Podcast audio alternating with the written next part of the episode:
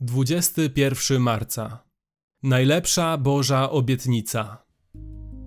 On, który nawet własnego syna nie oszczędził, ale go za nas wszystkich wydał, jakżeby nie miał z nim darować nam wszystkiego. Rzymian 8:32.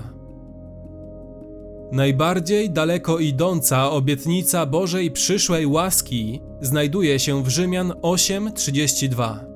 Jest to najcenniejszy dla mnie werset w Biblii.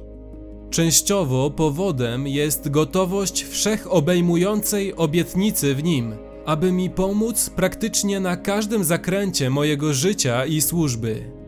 Nigdy nie było i nie będzie okoliczności w moim życiu, gdzie ta obietnica nie będzie istotna. Ta wszechobejmująca obietnica sama w sobie prawdopodobnie nie uczyniłaby tego wersetu najcenniejszym. Są też inne tak daleko idące obietnice, jak Psalm 84, werset 12. Nie odmawia Bóg tego, co dobre, tym, którzy żyją w niewinności. I 1 Koryntian 3, od 21 do 23.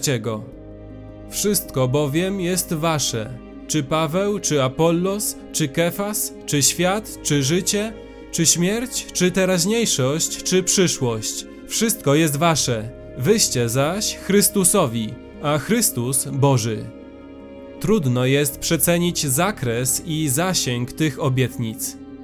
Jednak tym, co sprawia, że Rzymian 8:32 jest klasą samą w sobie, jest logika, która daje początek obietnicy i czyni ją tak pewną i niezachwianą, jak miłość Boga do swojego nieskończenie godnego podziwu syna.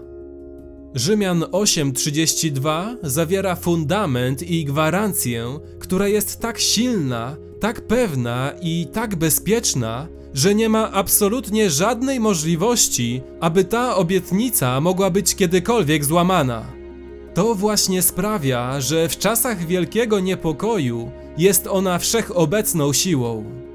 Cokolwiek innego by się nie działo, cokolwiek innego by nie zawiodło, cokolwiek innego by się nie udało, ta wszechogarniająca obietnica przyszłej łaski nigdy nie zawiedzie.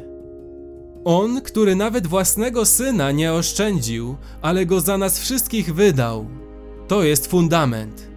Jeśli to prawda, mówi logika nieba, to Bóg z absolutną pewnością daruje wszystko tym, za których wydał swojego syna.